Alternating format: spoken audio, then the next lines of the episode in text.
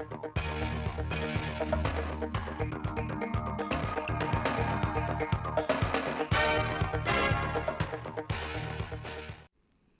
kính chào quý vị và các bạn đến với bản tin thời sự 10 giờ thứ tư ngày 12 tháng 4 năm 2023 của Đài Phát thanh Truyền hình Thanh Hóa. Chương trình được thực hiện trực tiếp trên sóng FM tần số 92,3 MHz. Theo báo cáo của Ủy ban dân tỉnh Thanh Hóa, 3 tháng đầu năm 2023 đã thu hút được 14 dự án đầu tư trực tiếp, gồm 13 dự án đầu tư trong nước và một dự án đầu tư nước ngoài, với tổng vốn đăng ký khoảng 7.738 tỷ đồng và 1 triệu đô la Mỹ. Cũng trong quý 1 năm 2023, tỉnh Thanh Hóa đã điều chỉnh tăng vốn cho một dự án đầu tư trực tiếp nước ngoài với tổng vốn 42 triệu đô la Mỹ. Hoạt động đối ngoại và xúc tiến đầu tư tiếp tục được tỉnh quan tâm triển khai thực hiện.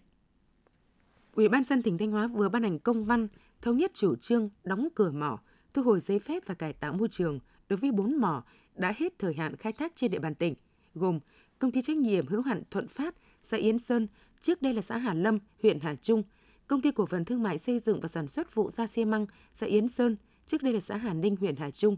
công ty cổ phần đầu tư xây dựng thương mại Đức Tài, thị trấn Hồi Xuân, huyện Quan Hóa, công ty cổ phần Xuân Minh SD Thanh Hóa, xã Trí Năng và xã Giao An, huyện Lang Chánh – thực hiện lập hồ sơ đóng cửa mỏ đối với 7 mỏ khoáng sản trong quá trình khai thác để lại các vách mong, hố nham nhở. Yêu cầu các chủ mỏ khẩn trương lập hồ sơ đóng cửa mỏ, phục hồi môi trường, nộp về Trung tâm Phục vụ Hành chính công tỉnh trước ngày 30 tháng 5 năm 2023. Ngày 11 tháng 4, thông tin từ Công an tỉnh Thanh Hóa cho biết, Phòng Cảnh sát Môi trường Công an tỉnh Thanh Hóa vừa tham mưu cho Giám đốc Công an tỉnh Thanh Hóa ra quyết định xử phạt hành chính trong lĩnh vực khai thác tài nguyên khoáng sản đối với công ty trách nhiệm hữu hạn thương mại tổng hợp Bình Minh có địa chỉ ở thôn Phúc Trí, thị trấn Yên Lâm, huyện Yên Định với tổng số tiền là 275 triệu đồng. Quá trình kiểm tra, lực lượng chức năng phát hiện công ty đã vi phạm khai thác đá không đúng trình tự khai thác, không đúng hệ thống khai thác, không đúng một trong các thông số của hệ thống khai thác về chiều cao tầng, gốc, sốc sườn tầng, hiện tại đang có đá om, đá treo tại khu vực giữa mốc số 9 và mốc số 10. Thanh Hóa hiện có 2.524 công trình thủy lợi đầu mối, trong đó có 610 hồ chứa, 1.023 đập dâng, 891 trạm bơm. Nhiều năm qua, việc quản lý và vận hành các công trình thủy lợi đều được các đơn vị địa phương thực hiện tốt, cơ bản đảm bảo nguồn nước phục vụ sản xuất trên địa bàn tỉnh. Từ năm 2016 đến năm 2022, toàn tỉnh có 301 công trình thủy lợi đầu mối được đầu tư xây dựng mới, nâng cấp, hoàn thiện.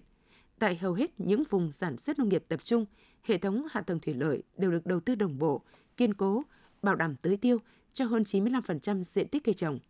Hiện nay các địa phương trong tỉnh đã xây dựng được vùng lúa chuyên canh với 75.000 ha, vùng ngô thâm canh 17.000 ha, vùng cây ăn quả tập trung 12.000 ha, vùng sản xuất rau an toàn hơn 12.000 ha. Ngành nông nghiệp đã ban hành các văn bản hướng dẫn và phối hợp với các cơ quan chuyên môn các địa phương tuyên truyền hướng dẫn thực hiện việc xây dựng, cấp và quản lý mã số vùng trồng, đồng thời tiếp nhận hồ sơ đăng ký và thành lập các đoàn khảo sát, kiểm tra giám sát, hỗ trợ các tổ chức cá nhân sản xuất thực hiện đăng ký mã số vùng trồng theo quy định – Đến tháng 3 năm 2023, toàn tỉnh đã cấp được 76 mã số vùng trồng xuất khẩu và sẵn sàng xuất khẩu nông sản.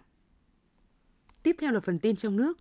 Bộ Nông nghiệp Phát triển Nông thôn cho biết hiện cả nước có 1.702 chuỗi cung cấp thực phẩm, nông lâm thủy sản an toàn được kiểm soát với sự tham gia của một số tập đoàn lớn. Bên cạnh việc xây dựng, phát triển mô hình, chuỗi cung cấp thực phẩm an toàn trên phạm vi toàn quốc,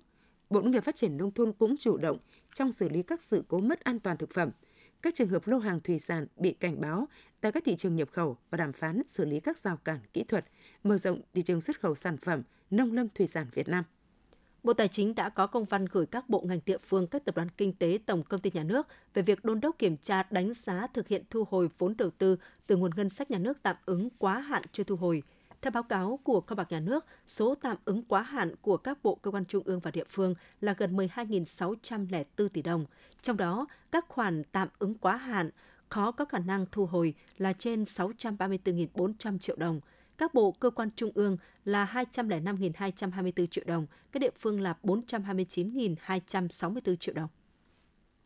Ủy ban dân tỉnh Lạng Sơn cho biết, trong quý 1 năm 2023, tình hình xuất nhập khẩu diễn ra tương đối thuận lợi sau từ ngày 8 tháng 1 năm 2023, phía Trung Quốc dần nới lỏng các biện pháp kiểm soát dịch COVID-19, cơ bản bình thường hóa các hoạt động xuất nhập khẩu tại 5 cửa khẩu trên địa bàn tỉnh. Tổng kim ngạch xuất nhập khẩu qua địa bàn ước đạt 640 triệu đô la Mỹ, đạt 17% kế hoạch, tăng 32% so với cùng kỳ. Hàng địa phương xuất khẩu ước đạt 30 triệu đô la Mỹ. Các lực lượng chức năng tại cửa khẩu và các cơ quan liên quan đã triển khai đồng bộ quyết liệt các giải pháp nhằm gia tăng năng lực thông quan, hạn chế tối đa tình trạng ùn ứ phương tiện vận tải hàng hóa tại các cửa khẩu. Ngày 11 tháng 4, Cục Thuế tỉnh Bình Dương cho biết tỉnh thu ngân sách quý 1 năm 2023 là 14.945 tỷ đồng, đạt 33% dự toán Bộ Tài chính giao, bằng 32% dự toán Hội đồng Nhân dân tỉnh Bình Dương giao và bằng 120% so với cùng kỳ. Tỉnh xếp trong top 5 những địa phương thu ngân sách cao nhất cả nước quý 1 năm 2023. Để hài hòa lợi ích trước mắt và lâu dài cho người lao động, Bộ Lao động Thương binh Xã hội đã đề xuất phương án cho người lao động rút 50% thời gian đóng và bảo lưu 50% còn lại để hưởng chế độ. Theo đó, người lao động vẫn có thể rút bảo hiểm xã hội một lần để giải quyết nhu cầu cấp bách nhưng vẫn có phần để dành cho tương lai. Và để thêm nhiều người có cơ hội hưởng lương hưu, sự thảo luật sửa đổi cũng rút ngắn thời gian đóng để hưởng chế độ hưu trí từ 20 năm xuống còn 15 năm và hướng tới còn 10 năm. Khi đó, việc rút bảo hiểm xã hội một lần sẽ không còn nhiều ý nghĩa nữa. Trong kỳ thi tốt nghiệp trung học phổ thông năm 2023, cả nước có 65 hội đồng thi. Mỗi hội đồng thi có một mã số tương ứng từ 1 đến 65. Kỳ thi tốt nghiệp trung học phổ thông năm 2023 diễn ra trong 2 ngày 28 và 29 tháng 6. Thí sinh làm thủ tục dự thi vào 14 giờ ngày 27 tháng 6. Theo hướng dẫn của Bộ Giáo dục và Đào tạo, các sở giáo dục và đào tạo và các nhà trường tổ chức cho thí sinh đang học lớp 12 đăng ký dự thi từ ngày 4 tháng 5 đến 17 giờ ngày 13 tháng 5 theo hình thức trực tuyến. Các thí sinh tự do đăng ký dự thi trực tiếp tại đơn vị đăng ký dự thi do Sở Giáo dục và Đào tạo quy định. Carnival Hạ Long 2023 với chủ đề Vũ điệu Hạ Long, Hòa nhịp Nam Châu sẽ được tổ chức tại thành phố Hạ Long vào tối ngày 1 tháng 5. Bên cạnh điểm nhấn là chương trình Carnival Hạ Long 2023 đến với Hạ Long trong dịp nghỉ lễ 30 tháng 4, 1 tháng 5 tới, du khách còn được tham gia trải nghiệm các hoạt động thú vị hấp dẫn và mang lại nhiều niềm vui như lễ hội đền Đức ông Trần Quốc Nghiễn, liên hoan các nhóm nhảy hiện đại thành phố Hạ Long, lễ hội thả diều, biểu diễn dân vũ, dưỡng sinh, chương trình ca nhạc, biểu diễn áo dài và công bố sản phẩm du lịch tham quan, ngắm cảnh, check-in Hồ Hải Thịnh. Sau khi phát hiện hơn 50 ca dương tính với COVID-19 tại trường Trung học cơ sở Khánh Yên, thị trấn Khánh Yên, huyện Văn Bàn, Chủ tịch Ủy ban nhân dân tỉnh Lào Cai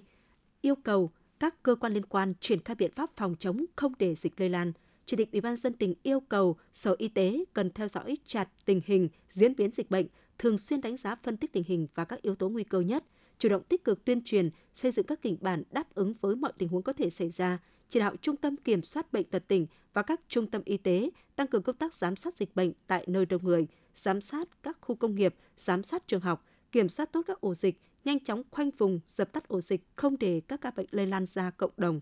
Tiếp tục thực hiện tiêm chủng vaccine COVID-19, tiêm vét, tiêm mũi nhắc lại theo hướng dẫn của Bộ Y tế, đặc biệt đẩy nhanh tiến độ tiêm cho trẻ em độ tuổi từ 5 đến 17 tuổi. Bộ Công an vừa hoàn thành dự thảo luật căn cước công dân sửa đổi, trong đó đề cập đến việc lược bỏ vân tay của ngón trỏ trái, ngón trỏ phải và đặc điểm nhận dạng phía sau thẻ căn cước công dân. Một số ý kiến băn khoăn việc làm trên liệu có gây khó khăn bất cập trong công tác quản lý công dân hay không và Bộ Công an đã lên tiếng lý giải. Việc lược bỏ vân tay đặc điểm nhận dạng trên thẻ căn cước công dân để bảo đảm tính riêng tư cho công dân trong quá trình sử dụng thẻ căn cước công dân